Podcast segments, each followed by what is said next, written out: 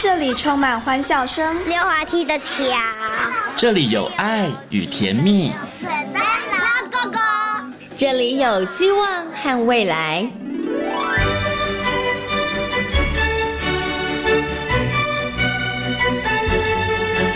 遇见幸福幼儿园，遇见幸福幼儿遇见幸福幼儿遇见幸福幼儿园。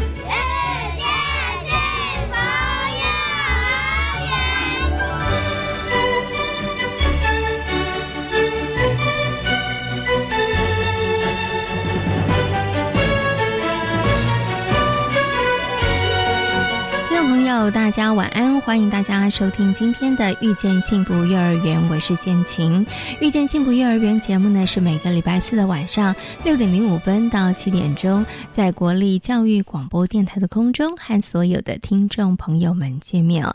在节目当中呢，会为大家介绍全台湾各个县市的非营利幼儿园以及准公共幼儿园。另外呢，也会在节目当中跟大家一起来讨论幼儿教养方面相关的问题哦。不少的。幼儿园呢都会推动老幼共学，让孩子们有机会能够亲近年长者。但是在家里头，父母亲该如何来创造机会呢？那如果祖父母跟父母亲他们的教养观念出现歧见的时候，又该如何来处理呢？在今天大手牵小手的单元，为大家邀请到了实践大学家庭研究与儿童发展学系的王慧敏助理教授来到节目当中，跟大家讨论祖父母。互动方面的一些问题哦。那么，在今天幸福幼儿园的单元，为大家邀请到的是翠屏飞营幼儿园的杨秀慧园长以及老师，来跟大家好好分享他们升级版的学习区教学哦。学习区教学呢，是很多幼儿园采用的教学模式，而翠屏飞营幼儿园延续幼儿自主学习的精神，搭配了幼儿园课程与教学品质评估表，以区中区来作为概念，让让孩子们能够尽情的在学习区之内来探索。那么，在今天幸福幼儿园的单元当中呢，园长以及老师将会跟大家进行精彩的分享。好，马上呢就来进行节目的第一个单元——大手牵小手。大手牵小手。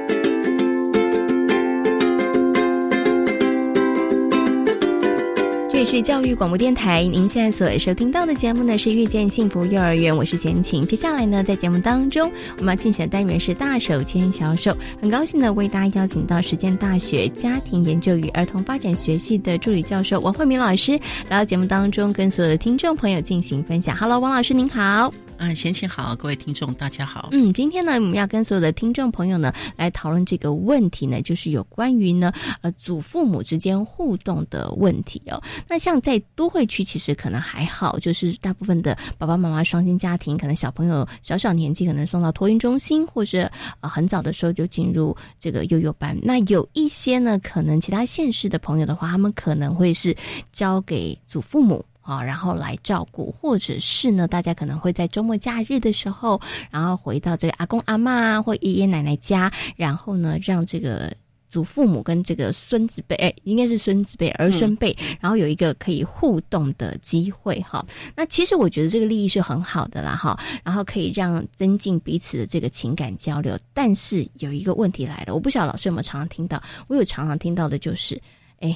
我婆婆跟我教孩子的方式不一样，或者是我婆婆，我觉得那个不可以给小孩吃，但是她因为疼孙子就给他吃。好，好像很多的妈妈们哈，对于这个部分上面，其实他们心里头有的时候会有一点点过不去啊，或者会觉得有一点点困扰。所以想请问一下老师，就是诶，如果万一啦，在这个教养孩子的步调上面，或者是一些原则上面，真的跟长辈不一样的时候。到底该怎么做呢？因为一处理不好，其实大家整个气氛就会很尴尬了。对，所以到底该怎么办呢？好，呃，其实我们呃父母会把呃孩子呃给阿公阿妈哈那个来帮忙，其实都有背后一些的原因了哈。那所以我们在呃孩子决定要让阿公阿妈来帮忙哈协助。呃，来照顾的时候，其实应该呃都有一些的心里边的准备。嗯哼，好，这个准备可能就是说，呃，会有所谓的呃世代的差异。那世代的差异，可能我们讲到说，呃，教育在进步哈。那我们在过去从农业时代到工业时代到现在的世代哈，可能都会有一一呃呃教养观念或者教养方式都会有些微的不同，甚至有的会很不一样。嗯好，所以。呃，爸爸妈妈可能自己心里边首先就要有一个这样的一个心理准备，好，这是首先，所以自己心里先调整好就对。对对对，因为因为他给他他给小孩吃的跟我要求的不太一样。对，因为当初你会想要呃让阿公阿妈来帮忙带，一定有你的考量。那个考量可能第一个就是时间啊，时间啊，对经济，还有就是放心，因为你放心哈。好，那所以呃，既然阿公阿妈带哈，那你抓住了一个大原则哈。然后接下来就是，如果说有一些呃教养观念不一样，好，那因为阿公阿妈也会说啊，你你呃呃另呃儿子啦或者是女儿也是，我从小就是这样养大的嘛，对不对？然后也不知道养的好好的嘛，对啊，你还嫁给他，你也对啊，对对，都还不是这样子哈，对。那所以我们讲到说，还是要先首先肯定哈，肯定阿公阿妈的这样的辛苦辛苦哈，因为。也也的确哈，那个呃，如果是啊住在附近哈，住住在附近，那可能就是说会帮你啊呃去接送小孩，然后放学回家之后呢，还有人帮可以帮忙哈。小孩肠病毒停课的时候，阿公阿妈帮了很大的忙，对，就差很多哈。那如果是阿公阿妈在外县市，哦，那那个几乎是二十四小时了嘛，对不对？好，那其实真的是非常辛苦。好，首先，所以我们讲到说呃。感恩感恩还是要再感恩哈，对，这是首先第一个要有心理准备。那可是万一哈真的是观念不一样，那我们讲到说多一些的同理跟理解，好，那呃多一些的同理跟理解的话，可以避免过多的双方的误会哈。那这个这个所谓的同理跟理解就是。呃，阿公阿妈也基于爱孙子啊，哈。那有时候，有时候我们讲长一辈的人，他对爱不太会表达。那他表达的方式就是，我带你去买个小零食，嗯哼，好，我带你去糖果，对，你喜欢吃布丁，我就买布丁给你吃。去便利商店，哦，他觉得这是用来表现爱的一种方式，哈。所以如果说，呃，呃，呃，比如说刚讲到，呃，那个，呃，是，呃，他的。呃，零食可能影响到正餐哈，那就可以就可以跟阿呃阿公阿妈哈，就说哎呀那个呃很好吃，那也也阿公阿妈好疼孙子，还是要给他肯定嘛，好疼孙子哦。那那可是可以有妥协嘛，对不对？就是那我可以先吃一一半，然后另外一半呢，吃饱饭吃，对，吃饱饭再吃才不会影响到。那我想呃。就是我们先试出善意哈，先试出善意，先肯定，才可以避免很多后面的纷争。对纷争跟误解。嗯哼，好，那所以这个是我我想这是一个蛮重要，就是多一些的同理跟肯定。嗯哼，因为你当你先同理肯定的话，呃，爷爷奶奶、阿公阿妈基本上是。都是都是开心的啦，因为对他来讲，孩子就是他重温 在那个当父母的感觉。对，当父母的感觉，因为当以前他当父母是是刚好在冲事业最忙的时候，等到他到了某个年纪，再回过头来再来带孙子，哦，那个享天伦之乐哈，含饴弄孙是非常的快乐的。嗯哼，所以真的是要先给他肯定了，嗯要同理哈。不会就像刚刚老师说的，可能呢，这个阿公阿妈年轻的时候在带这个他的儿子的时候，女儿的时候。因为冲事业，所以他其实可能会觉得有些遗憾。我可能想买给他的，我想要，哎，其实让他感觉到我的爱。可是可能那时候工作太忙没时间，所以他极有可能在孙子的身上的时候，他想要弥补。弥补，对对，所以他会特别的可能就是哎，买孩子喜欢吃的东西。那刚刚老师其实也提供了一个很好的建议啦，就不要先说哦。都没有看营养那个专家说，哦这个小朋友吃这个没有营养。你他指责的时候哦，其实因为阿公阿妈他们也不是故意要去害孩子啦。说真的，他真的只是因为孩子喜欢吃。所以老师刚刚讲有一个很重要原则，你要去同理，然后去理解，然后我们再想方法去解决嘛。对，因为老人家也很怕被嫌弃了，嗯，都觉得说你是老古板。对他也会觉得说，哎，你们是不是都觉得我不会做，或是我做不好？对，对不对？好，OK，好，所以可以想一些方法解决。但是老师刚刚在讲的，我觉得还比较容易克服，比如说是吃的东西，对啊，饼干、零食、糖果，阿公阿妈真的很爱买。因为小朋友小孩很爱小朋友喜欢吃嘛，所以我们可以用一些些技巧嘛，就是啊，这些东西很好吃哦。可是，哎，我们可以让他今天吃一颗。啊，明天再吃一颗啊，对，这这个就不会让阿公阿妈下不了台，然后小朋友也可以有吃得到这些阿公阿妈的爱心嘛，哈。对。可是老师有另外一种状况比较麻烦是，小孩做错了，嗯，爸妈要教了，嗯，结果呢，阿公阿妈挡着，就说。哎呀，小孩年纪小，不懂事，对不对？没有关系，这件事情就要让很多的爸爸妈妈伤脑筋了。因为呢，这件事情我如果不及时处理，孩子就忘了啊，或者是呢，孩子以后就知道。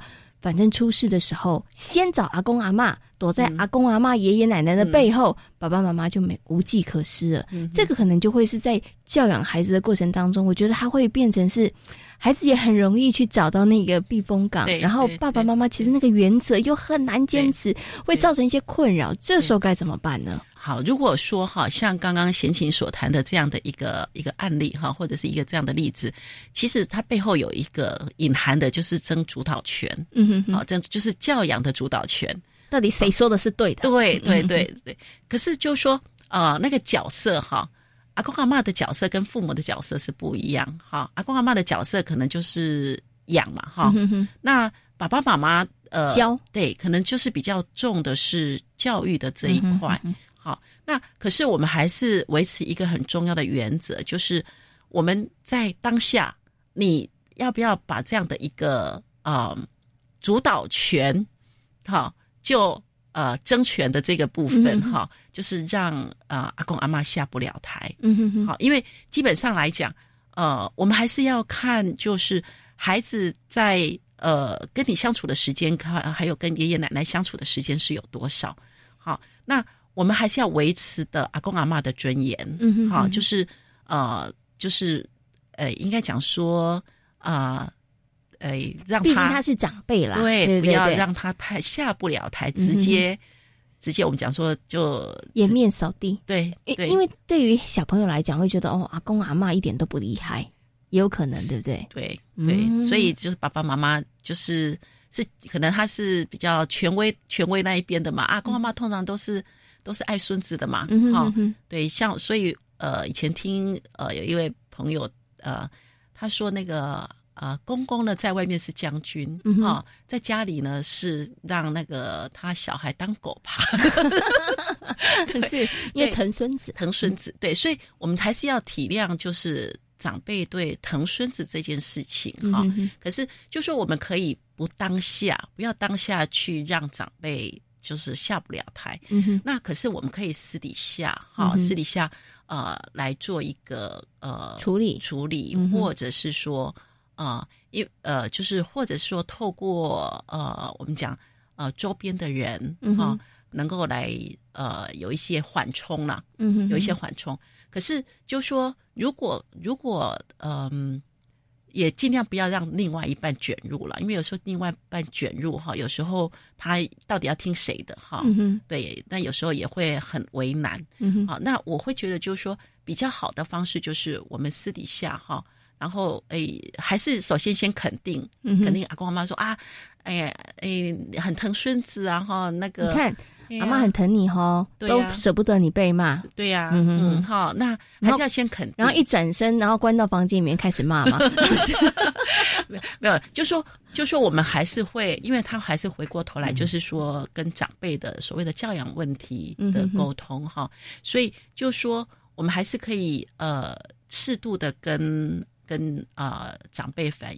呃，让他了解，就是说，哎呀，我知道你很疼孙子啦，哈，我知道你真的好疼他，哈，可是，可是我有我的担心啦，哈，那比如说，呃，呃，他做错事情啊，可是，可是他呃没有没有反省啦，哈，那只是想要逃避啦，哦，那这样他也我们也会担心说他以后哈，可能呃很多事情就会逃避啦，啊，所以呃可以就说呃去。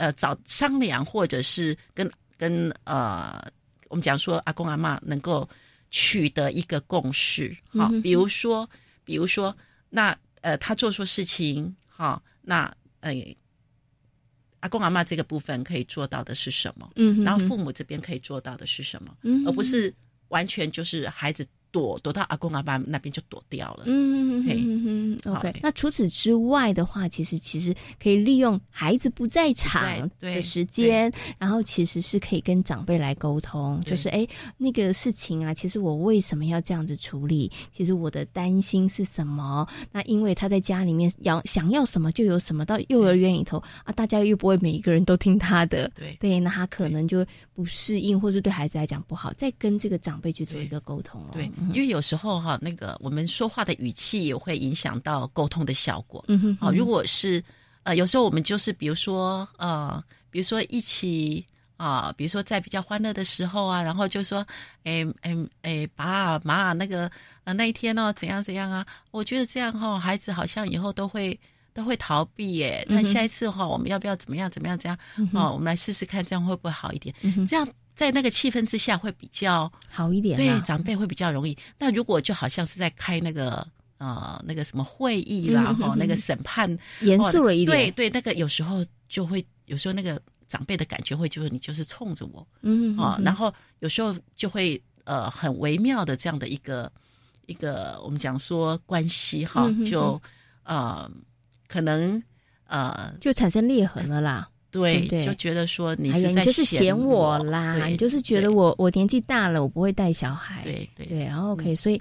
爸爸妈妈真的好为难，可是可是有时候就想到说，呃，我们既然要让长辈来协助，其实就是还是要你事先要知道说他有他的优点，跟还有他可能的缺点。嗯因为阿公阿妈基本上就是疼孙子的，是 OK OK。不过我觉得啊，虽然我刚刚开玩笑说，哎，爸爸妈妈很为难，但他其实也是一个我觉得很好的一个学习的机会啦。对，因为就算是不给阿公阿妈带，但是我们还是有逢年。过节对，要回这个爷爷奶奶或者阿公阿妈家，那有的时候还是要住个几天嘛，对不对？那你如果在这个部分上面没有找到一个好的方法，其实很容易会冲突。其实短短的三五天，然后我们都在吵架中度过，其实对孩子来讲，他看到的其实也不是一个很好的状况啊。那那更如果都是这样的情况的话，你要孩子。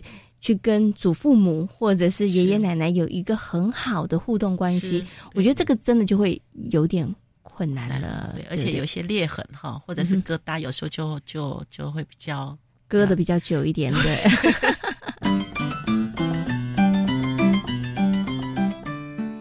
种祖父母啊，他也是望子成龙、望女成凤，你怎么？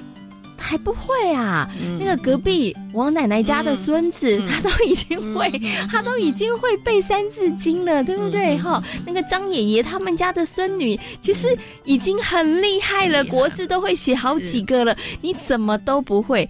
这时候怎么办啊，老师？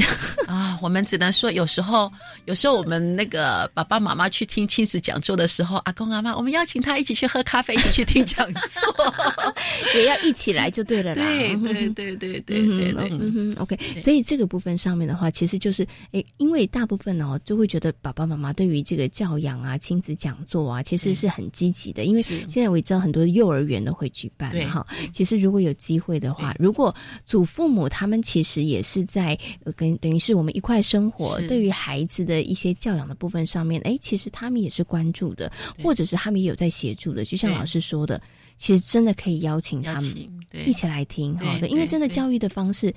一直不断不断的在改变呐，对，跟他们那个时候的年代就不一样了，真的不一样了哈。因为我知道，真的有的阿公阿妈会比较紧张啦，是，然后然后会开始下指导棋，所以不要再加幼儿园，所以应该应该要去补什么什么什么什么，或者是哎怎么不会那个那个才艺哈？那所以这个也是要去与时俱进的学习，然后要沟通就是了。透过专家会比较有用，嗯，OK，专家讲的对。比较能够有说服力。所以呢，就是这个亲子的讲座，其实我觉得也可以去邀请祖父母、长辈们参加。它还另外一个好处就是，当这个长辈们呢，他们也去参与这些亲子的活动的时候，我觉得他们对于孩子的一些可能问题的处理上面，他可能也会做修正喽。对对对，尤其现在哈，就是我们也可以善用现在的一些管道哈，呃。包括我们讲说，现在阿公阿妈其实都很会用手机，嗯哼哼，好，那其实 YouTube 或者是呃有一些呃演讲在那个呃网络上面，对网络上的啊，其实也可以推荐给阿公阿妈，其实也也蛮好的。嗯嗯，就是有一些分享嘛，哈，有一些分享。所以有时候我们就呃还是要就是要有一个有一个有一个心态，就是我们是怀着就是感激感恩，可是同理哈，是。不要认为说呃那个呃是过时了，好，而是说我们我们讲说呃叫做共亲职共亲职，就是我们。呃，这个亲子虽然是爸爸妈妈跟小孩，可是阿公阿妈也是共亲子，就是我们一起一起学习、一起成长来照顾孩子。嗯，好，如果说有这样的一个心态，其实阿公阿妈、爸爸妈妈一起成长，其实也很好。不过我最后想请问一下老师哦，就是我们刚刚谈到的，可能就是哎。呃，跟祖父母或者爷爷奶奶住在一块儿，或者是说住邻近，好，那平常的这个教养的部分上面，祖父母他们其实都可能可以提供一些协助。那可是还有一种状况，就是我刚刚前面讲的，也许呃不是住在一起，然后可能是逢年过节的时候，所以相形之下，这些孩子们他们其实跟祖父母之间的。关系或是情感的连接度，就真的没有那么高哎。对，所以这个时候，爸爸妈妈是不是可以做一个什么样的努力，让他们其实不要跟这个阿公阿妈或是爷爷奶奶感觉比较疏离？因为有一些阿公阿妈公公打意，哎，小孩子就听不懂打意，对不对？这个时候可能他们就是好像我们回去阿公阿妈。然后就没讲过话嘞，他们就没有互动嘞，所以爸爸妈妈是不是也可以做一个什么样的努力，然后拉近他们祖孙之间的一个关系？啊？我们刚刚讲到哈，这样的一个祖孙关系啊，一个就是说比较比较远距离的哈。那呃，远距离的话，其实现在的阿公阿妈刚刚还是一样，都很会用手机哈。是，所以现在其实也看到阿公阿妈很会用用视讯，嗯，好教他们用视讯的，对，用视讯哈。那个呃，甚至在我也听过，有的爸爸妈妈甚至到了国外，然后每天跟阿公阿妈用台语视讯，孙子哈，因为阿公阿妈说你好去美国哈，你马爱搞我呃台语。哈，怕他台语忘了，是，所以每天跟阿公阿妈都要用台语视讯一下哈，所以就说呃，不管是说在呃台呃在我们讲说世界的哪一个角落，就是说。还现在可以善用现代科技，嗯，好，那比如说有时候呃，孩子在幼儿园学的呃唱歌啦，啊，然后视讯唱给阿公阿妈听啊，嗯啊，或者是阿公阿妈呃教什么特别的活动，对对对，所以这个其实我们讲说。呃，透过这样的一个科技来拉近彼此心理的距离哈。虽然说我们在空间的距离是比较远，可是这心理的距离其实其实是可以善用的。嗯好，那如果是呃比较临近的，那当然就互动的机会可能会多一些。嗯啊，比如说阿公的专长啦，呃，很会很会呃种菜种菜，对，然后就哎那个有时候可以请孙子一起哈来帮忙，是对，那或者是呢。嗯，阿公阿妈教孙子，好，阿公的专长，阿妈的专长可以教孙子，嗯哼，好，比如说，哎，就阿妈以前的游戏啦、童玩呐，哦，哎，也可以教给孙子啊，哈，那这个都是我们讲到说，都是一些呃蛮好的互动的机会。那也可以让阿公阿妈，就是哎，我以前很专长的哈，还可以用得到。那在孙子的面前，我还是很神奇的。对，这个可以让阿公阿妈真的会那个自信满满的，对不对？哈，所以我觉得从刚刚老师分享里头，我觉得其实是爸爸妈妈真的要用点心机，要去创造一些机会。对，如果父母亲你可能也因为忙于工作的话，其实就。真的很可惜了啦。你如果如果住的比较远，是一个远距离的话，那但是因为现在有这个科技的关系，所以真的我们你只要有心，其实也不用太长的时间，每天五分钟是。也是 OK 的，对。不对？哈，就努力的去创造这样子的一个机会啦。OK，的用科技，然后哎有机会就。带着孩子啊，能够实际面对面的互动啊，那当然是更好的。对哈，尤其现在也很提倡大家可以户外踏青啊，所以我们来个家族旅游。对对，其实也是非常的好的拉近彼此距离。对，就真的很希望呢，这个呃孙子辈跟这个爷爷奶奶、阿公阿妈，其实他们。真的需要一些这个关系的这个维持啊。对，那这个部分上面呢，真的要靠爸爸妈妈，有的时候稍微也要用点心，创造多一点的机会。哈，好，那今天呢也非常谢谢呢实践大学家庭研究与儿童发展学系的助理教授王慧明老师在空中跟大家所做的精彩的分享，谢谢王老师啊，谢谢贤妻，谢谢各位听众。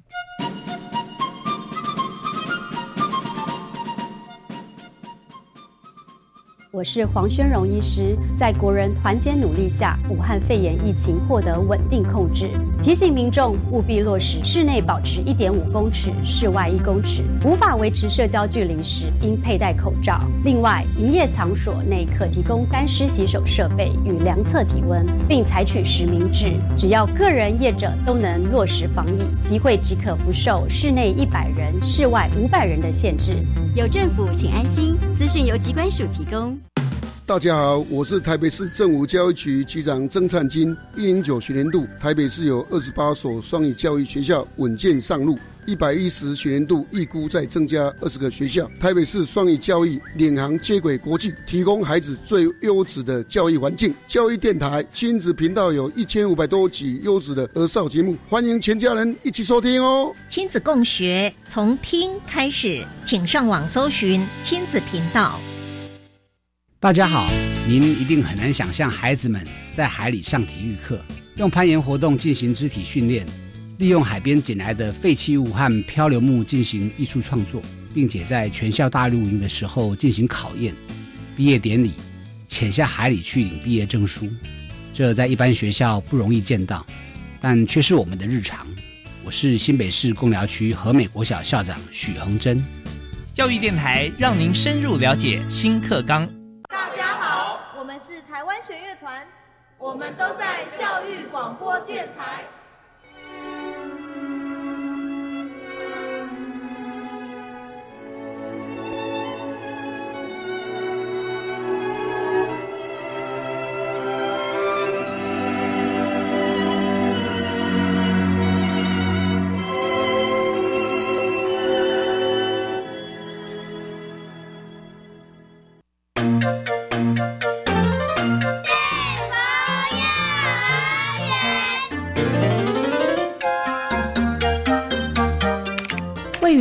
的翠屏贝林幼儿园与翠屏国小、翠屏国中为邻，目前总共有大中小混龄班级四班，一百二十名学生。近年来，在学习区的教学上，从环境布置、老师观察引导，深化孩子们的学习，建立更优质的学习环境。在今天幸福幼儿园呢，先请来到了位在我们翠屏国中小里面的翠屏飞鹰幼儿园，很高兴的呢，要为大家访问到我们的杨秀慧园长来跟大家分享一下。其实翠屏飞鹰幼儿园呢，呃，这一两年了，他们其实在学习区上面其实有更多的这个精进，应该算是学习区的进阶版哈。来跟大家来谈谈他们在学习区的包括硬体的部分、软体的部分上面，他们如何来去精进的哈。首先呢，请我们的园长问声好，Hello，园长您好。好，大家好。我想呢，是不是可以先请园长跟大家来分享一下？因为其实，呃，我知道好多的学校哦，幼儿园里头，不管是非营利或是公幼或私幼，其实大家也都在进行学习区。那对于翠屏非营利幼儿园来讲，其实我们从开园到现在，我们也一直都在使用的就是学习区的教学。但是，什么是所谓的学习区的升级版、进阶版？哦，这跟大家来谈一下好了。它跟原来旧有的学习区的教学方式，它有哪些不一样呢？好，诶，其实我们是在一百零七学年度哈，参加了那个幼儿园课程教学品质评估表、环境评估评估表的一个实验员的计划哈。那呃，我们有一个班级的老师，就是上台北参加佩蓉老师的这一个团队的一个课程。那在这个课程里面，其实呃有一个所谓的幼儿园课程教学品质评估表的一个呃。可以让我们去参考，然后去看里面的我们到底在环境里面是怎么设置的。好，那可以设置哪些东西？那这这个部分老师的角色是什么？等等的一个算是指引嘛。哈，那我们可以从那里面重新再回来看待自己的呃教室里面的学习区的设置。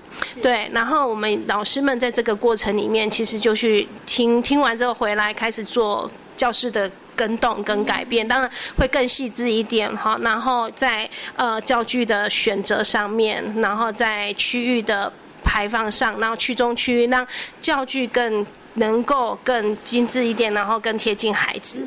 嗨，所以在整个环境其实说呃变动，确实那个改变是蛮大的。嗨，那在这个过程里面，其实老师是从开始实验员开始之后动手。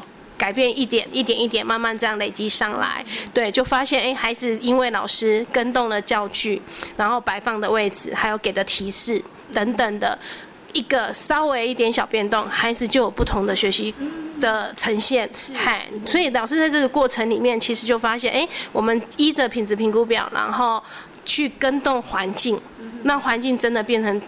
也是一个老师跟孩子他开始对话，嘿，所以孩子在操作的东西上面，老师就会发现，哎，更深入，而且更精进，孩子的专注也更。稳定，嗨，而且对一个东西他有兴趣的时候，他会就停留在那里，可能一个小时、一个半小时，甚至这一个礼拜，他就是想要把他心想的东西去做出来、去完成，对，而不会像以前大学区区可能比较容易受干扰，是，嗨，就是旁边可能啊很多人啊在那边砸啊什么的，他很容易就。断掉了，对。可是当呃学习去更精致一点的时候，东西更细致的去做一些准备，那孩子他专注的能力上面。在想要完成他的东西的部分，其实老师我们都有看到孩子在这个部分的成长跟改变。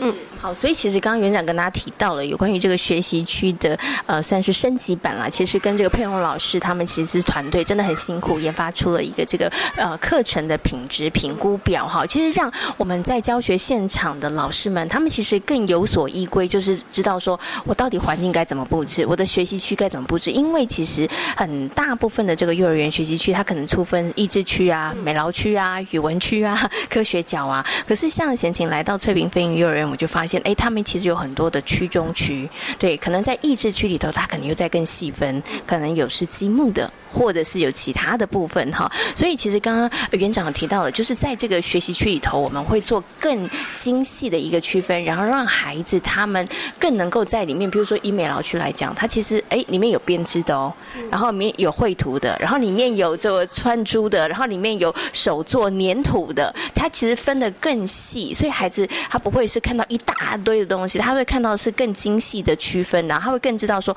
哦，其实我对泥土比较兴趣，所以就刚刚园长提。到了小朋友，他们投注的这个专注度的时间也比较高。像以翠萍来讲，我其实看课表时候我吓一跳，因为课这个翠萍的学习区时间呢是从早上十点一直进行到十二点，两个小时的时间。可能有家长看到这个课表的时候就会怀疑了：这两个小时小朋友就在里面就这样一直玩、一直玩、一直玩吗？这两个小时到底怎么样做这个分配跟运用的？哦，其实。没有所谓的分配跟运用哎，因为我们呃九点到十点是户外大肌肉，回来之后其实你会发现孩子真的是很快速的把自己呃擦干啊，然后换衣服完之后，他们就进学习区了。孩子自己其实都已经想好，我今天想要去哪里，我可能想要玩象棋，对他的伴也都约好了哦，你也不知道他什么时候约好的，他们可能今天早上一个半小时都在象棋区去挑战，嗨，去跟同。就是同班对弈，好，那有的孩子其实我们没有去切割，他们在这一个半小时，对他要做什么，孩子其实会有一个计划表，他会自己先去把计划表，早上来他就会把计划表做好了，嘿，我今天想要去，呃，好比数学区。嗨，玩什么，他就会去勾选我今天想去的区域了。对，所以因其实真环境你准备好了，孩子他自己都很有想法的。对，而且他其实知道说，哎，我今天想要去完成什么事。我们大人其实不用去催促他，哎，你怎么还不去做什么？其实我们老师很少在，你可以，你很少会听到老师问孩子说，哎，你现在想做什么？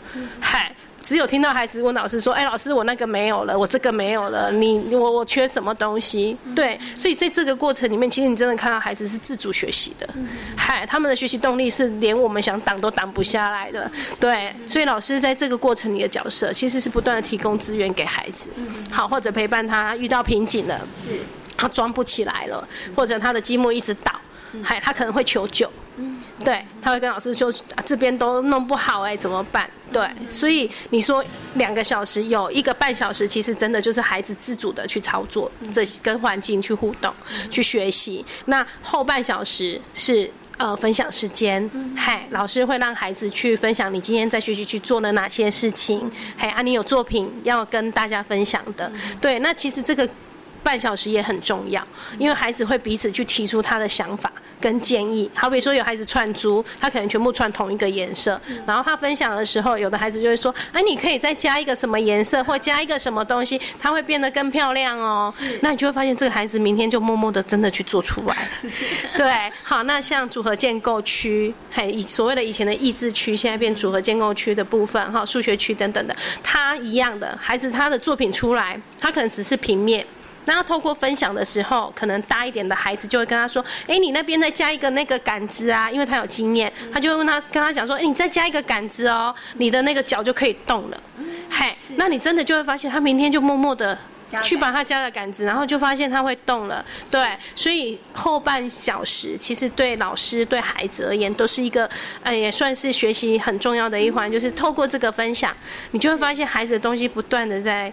成长是不断的在改变，而不是我们老师跟他讲说：“哎，你这边怎么会这样呢？你你你那个脚要动啊！”我们老师很少在讲这种话，是他们孩子自己彼此之间就会去讨论的。对对，所以呃，真的可以看到孩子真的是自主在学习，是而不是我们大人在后面不许说：“哎，你那个怎么样哦？这个怎么样哦？这个怎么会乱丢哦什么的？”其实孩子在这个过程里面，你就会发现。他不需要大人不断的催促，对，也不需要大人不断的教他什么，而是他会不断的，不好意思，发现东西来告诉你，老师这个部分能够怎么办。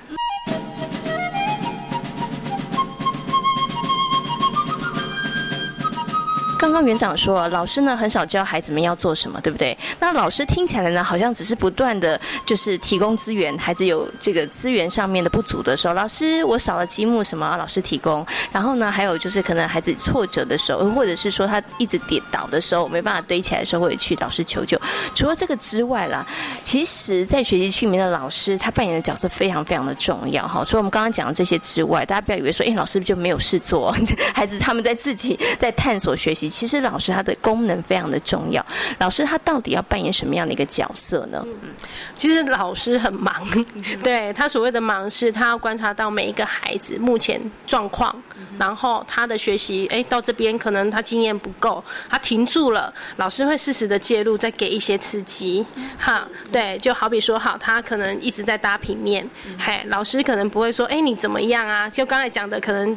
呃，同伴会建议他，对，可是有时候老师也会扮演同伴这一个角色，对，老师会在旁边，哎，做一个给他，并不是说啊你要跟我做一样，可能老师会在旁边搭一个什么东西让他看，对，然后他他发现老师做的跟他不一样的时候，他其实就会去模仿，是。对，所以老师在这个部分的敏感度，其实要很足很够。哎，去看到班上三十个孩子，现在目前每一个孩子的状况都不一样的时候，我要给他什么？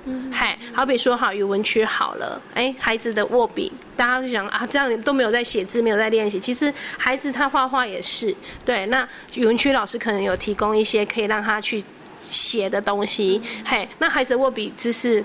一开始可能不对啊，或者是说他发展还没有很好的时候，他的握笔，那老师就会去有没有去敏感到，还适时的，就是哎教他怎么握。哦，是。对，因为这个东西是要教的，好，不是说他他他天生就会。对，那老师就会在适时的告诉，哎，那你要跟老师握一样。嗯。对，嗨，所以其实有很多东西老师不是主导。但是他很重要的是，他要去敏感到每一个孩子现在的需求是什么。嗨，那我可以再怎么帮他堆叠一点不同的经验给他？嘿，他可能又会往上了。对，像有一些孩子可能挫折的容忍度真的很比较弱一点。好，他需要陪伴。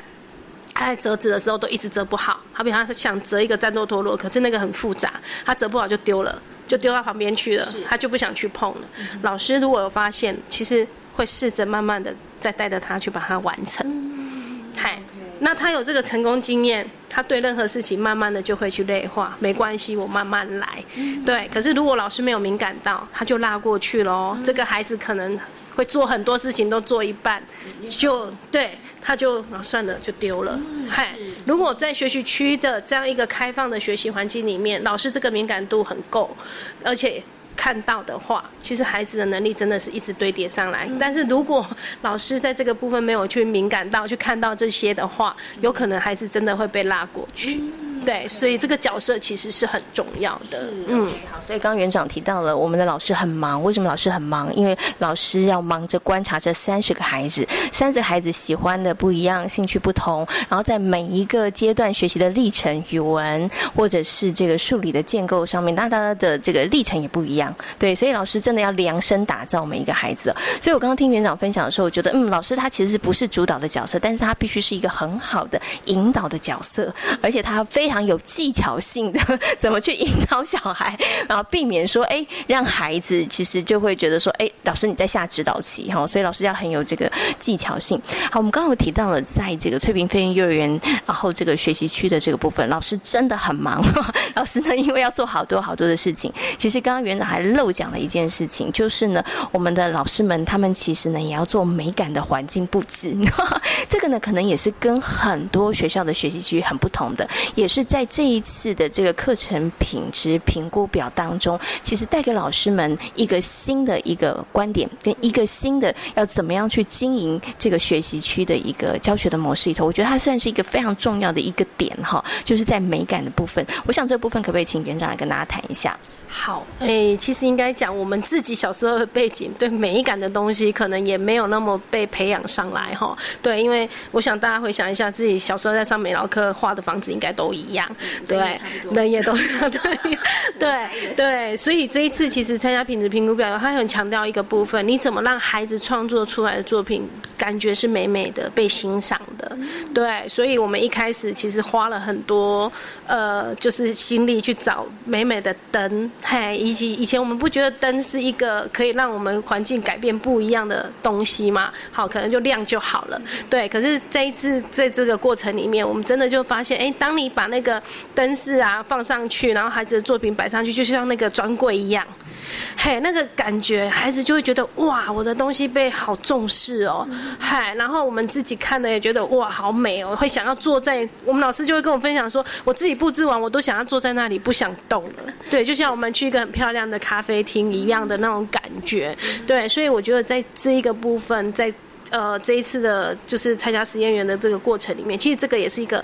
算很大的改变，我们就开始会去留意，然后包括绿色植物，对，还大家就开始疯狂的去种东西，以前完全不碰的，现在就会想，哎，这个比较耐放，那个怎么样？还，就是开始去改变环境，然后孩子也会感受到说，哎，不一样了，嘿，整个感觉美美的，所以他们现在中午吃饭，他们有所谓的那个，呃，就是桌长。嘿，他们自己有创作一些像种子的瓶子啊，每一班都不太一样，好，或者自己做的那个粘土，然后就会放在他们餐桌中间，嘿，吃饭也要美美的，对对对对，所以就慢慢的把这个应该说美感的那个带入日常生活，带入学习区，嗨，那孩子做完的东西他也会很珍惜，因为他会摆在一个可能亮亮的地方，让大家都看到，嗯。所以其实他，我觉得他所产生的影响，其实是那个互动连接，其实非常多的。就像我们常常都觉得，哎，美感教育很重要，但是要怎么教？其实，哎，看从学习区就可以了。学习区真的不是一个地方的建构完成就好了，还包含了这个学习区给孩子们的氛围。因为像前经看到翠屏飞鹰幼儿园的学习区，你就发现很多绿色植物，你会觉得一看过去，哎，其实是让人觉得很舒服的。它不是只是单区单区这样子的一个区分，而孩子的每一个精心的作品，我觉得。当他觉得他的作品被精心的看见、被摆设的时候，他有更高的成就感，他会更愿意在这个部分上投入。对，所以就是前面园长有提到了，哎，发现我们这学习区里头，我们的升级班里头，呃，环境升级了，你也看到孩子们在学习的部分上跟以前也不一样了哈。那我们等一下呢，就要请我们的老师来跟大家分享，就是在这个过程里头，老师们感受很深哈，因为他他们在整个环境的布置，在这个引导孩。孩子的过程里头，他们也有感受到孩子的一些成长跟啊变化。那也非常谢谢我们的杨秀慧园长跟大家所做的分享，感谢您，谢谢，谢谢大家。那嘉文老师可以跟大家来分享一下哈，因为呢，在翠屏飞鹰幼儿园在这一两年，其实我们在这个学习区的部分上面有做了一些这个调整哈，往着这个精进版二点零版迈进哈。那以这个现场的老师，您来跟大家谈一下好了，当时我们其实要做这样子的一个转换的时候，你的心情是什么？嗯。心情还蛮复杂的，因为其实老实说，我之前是没有接触过学习区。我之前九年前所有九年的教育的经验都是在公幼，那因为公幼都是以主题为主，所以根本没有所谓的学习区。那我们那时候我刚进来的时候，我们的园长也有告诉我说，完全是不同方式的那个环境模式。那那时候我想说，哎，应该是跟主题差不多，对，所以后来接触之后发现，学习区是跟主题完全是截然不同的。啊，因为学习区它是依孩子的能力下去，整个环境啊，整个教学上面有不同的，就是应该是说因材施教。那之前主题的方式是老师主导性比较强，就是你老师说什么，那孩子可能就是在整个呃主题的过程当中，都是老师在拉。那孩子的能力可能你就没有办法一个一个看到，对。那学习区的话，你除了环境上的布置，你要依整个，你要配合课纲，然后呢，你还要依孩子的年龄层。那依孩子年龄层之外呢，你最重要还是依他们的能力。那如果他们能力不到，你也不能设太艰深的，他们挫折感大，基本上来说，学习对他们来讲就没有任何的功能。对。所以那时候我跟我的同跟我的 partner，其实。老实说，我们两个因为我孕假，然后他受伤请假，我们两个其实合作不到两年的时间。是。那在过程当中，我们两个一直在摩擦，因为他之前也是主题的方式，我也是主题的方式，所以我们等于是说第一次接触学习区这种东西。那以前是有听说过学习区，可是后来呢，我们接触之后发现，其实没有这么的简单。对，因为你不仅要环境。那你还要依年龄层，是，那你还要能力。那能力的话，你是必须要对孩子他的个性各种方面的了解要够深，对。所以，呃，我接触到学习区之后，我发现其实。真的让我觉得很感动的是，你学习区你必须要走到孩子的心里面去，你必须要走到他的心里面去，他才会告诉你他想要什么。那我们学习区其实我的方式跟我 partner 的方式是，我们是走进孩子的心。然后了解他们想要什么之后，我们开始去用他们想要的东西，然后去布置环境。对，那比如说他们现在，哎，他们开始学习区，呃，学习初在学习初的时候，他们对恐龙有兴趣。那我们一开始也是其实是观察，我们没有一下子就是丢恐龙的东西，我们就在看说他们对恐龙的兴趣有多深。那后来发现，其实我们的学习区总共有五区。扮演，然后数学，然后组合建构，美劳区跟语文区，对。可是我们发现他们在每一个区都有恐龙的影子存在。那这时候我就跟，其实你在环境的布置不是一个学期一次。你一个学期，你至少一个月可能会变动一次。是。对，那因为他们在变动的原因是，孩子他们释放的讯息不同，可能他们的主题恐龙一开始很有兴趣，一个月之后就没兴趣了。那断了之后怎么办？硬拉他们又觉得。好像有一点强迫他们，因为那不是他们想要的。那当孩子他们兴趣一来的时候，我们就是变成说老师的敏锐度要很强。你感受到说，哎，他在每一个学习区好像都有恐龙的影子的时候，我就跟我们 partner 讨论说，那我们是不是要丢一些恐龙的工具书？好，比如说知识的小百科，恐龙的什么，然后让他们去观察恐龙它有一些什么样的特征。虽然他们跟我们生活经验没有什么任何连接，但是当我们恐呃，当孩子没有办法跟这些就是这些角色跟这些东西有连接的时候，我们可能就是要丢一些绘本，那或者是一些工具书，让他们去翻阅。那虽然他们看不懂字，可是他们从观察的过程当中，他们可以去了解他们研究的这个东西的细节是什么。对，所以他们就会用透过不同像大中小。的不同的年龄层，他们就用自己不同的图像的符号的表征能力下去做一个表示。像小班他们就会直接说，他们现在用木偶方，然后他们在做一个三角龙。可是你会发现，年呃能力比较弱一点的，他对整个表征的能力比较弱一点，他们就是会平面。他们整个就是平面，那你就会发现啊，这个能力可能还不到整个立体跟半立体，你就你就你就没有办法说引导他那么快，那你可能要帮他加什么？可能他对立体的东西比较缺乏，那你可能就是在引导方面，你就要告诉他说，哦。那你的恐龙啊，有一点瘦，那你要怎么样让你的恐龙变得更强壮，而不是说啊你做的不好什么？因为之前像我们主题的方式是，你会告诉他说你这个地方要什么改进，但是他不知道为什么要改，对。可是我们学习区我们会用另外一种不同的方式告诉孩子说，哦，你的恐龙发生了什么事，或者是我们有一个很重要的点，就是我们整个学习区结束之后，我们有三十分钟的团讨，那这个三十分钟的团讨很重要。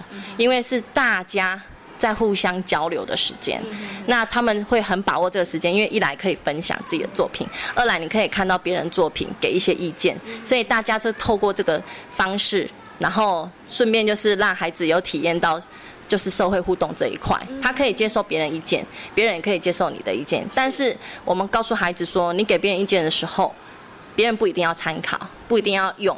但是你可以告诉他你可以怎么做，所以我们给孩子有很多这样的机会，让他把心里面的话说出来。那包括我们这个学期哦，上个学期开始有一个神经的孩子，他在之前的学校他都不说话，他包括他的如厕他也不告诉老师。那我们很感动的是，他在这里大概一个多学期，他在这个环境之下，他开始话变多了。对，然后他喜欢告诉别人他做的什么事情，对他很把握那一个时间，就是团讨时间，他很积极的很想要分享，所以他每一次学习区他都会，他一开始来，当然因为他之前学校的模式也是类似主题，那他来学习区他就会开始摸索每个素材，那他不晓得，因为一刚开始来我们学习区的孩子，包括老师。我们都不晓得要从如何要从何开始，因为进去太多东西了。那我们一开始第一个学期，如果像新生的话，他们刚进来，我们就会。让他们去摸每一个素材，去探索素材。我们并不要求他有一个什么东西出来，但是之前主题的方式是你到结尾你一定要收尾，你一定要什么东西，对不对？就是整个过程反而变得不是那么重要了。他把别的变变成结果很重要，因为主题它总是要结尾。可是我们学习区并没有一定要有结果，我们重的是整个历程。像那个神间的孩子，他刚开始来，他不说话，那我们一开始。我们也没有强迫他一定要说话，但是就是我们透过这样的分享，让他知道说，在这个环境对他来说是友善的。是，嘿，我们很大家很喜欢这样。我们是用透过这样的模式跟其他人互动，然后我们透过我们的作品，然后我们就是带着他一个学期一个学期一个学期去这样操作，然后到这个学期。他很喜欢这个时段，然后分享之后，他会跟大家说：“谢谢你们给我建议。”对，所以这是我们很感动的地方。就是我之前接触主题，完全我我觉得我自己自认为我没有走到孩子的心里面。对，所以。我在学习区，其实我还在学习，但是我觉得很重要的是，我很很开心，孩子有看到我走进他们的心，然后他们也有走进到我的心里面去，因为他们会很关心我，无时无刻。对啊，因为像我昨天刚开完会回去很累，然后你还要接着上课，然后接着上课的时候，我就手稍微把我头发整理一下，然后孩子就说：“老师，你的头发是卷的哎。”然后他们就说：“你这样好美哦。”就我今天就放下来给他们看。他们今天就好开心，对啊，所以我觉得这个环境非常的友善，让孩子可以很放心，包括学习区他们是没有压力的，所以他们可以在就是学习区用他自己想做的、想用的方式去呈现他自己的作品，因为我们的学习区并没有要求他们要用什么方式去呈现，所以可能一个水彩。呈现的方式就很多，有些人是用甩的，有些人是用拍的，有些人是用抹的，有些人是用盖的，那个方式完全不同。可是我们会告诉孩子，艺术这种东西没有美丑，只有用不用心。所以我们的孩子觉得很用心就是就是好作品。对对对，所以我们孩子会觉得说你很棒。是，对对对对。所以其实从刚刚侯老师跟大家分享里头，我觉得学习区除了因着各每个孩子不同的特性去发展之外，从侯老师分享里头，我会发现学习区其实对于孩子来讲，那是一个安全，而且对他来讲，其实是一个很友善的一个学习的环境啦，对不对？好，好，那也非常谢谢侯老师跟大家分享，谢谢你，谢谢，谢谢，谢谢。在今天遇见幸福幼儿园节目，为大家邀请到了实践大学家庭研究与儿童发展学系的王慧敏助理教授，跟大家讨论到了跟祖父母互动方面的相关问题。同时呢，也为大家邀请到了翠屏贝利幼儿园的杨秀慧园长以及老师，跟大家分享了他们在园内升级版的学习区教学，也希望呢可以提供给很多其他的园所来作为参考。感谢大家今天的收听，祝祝大家有一个平安愉快的夜晚。我们下周同一时间空中再会，拜拜。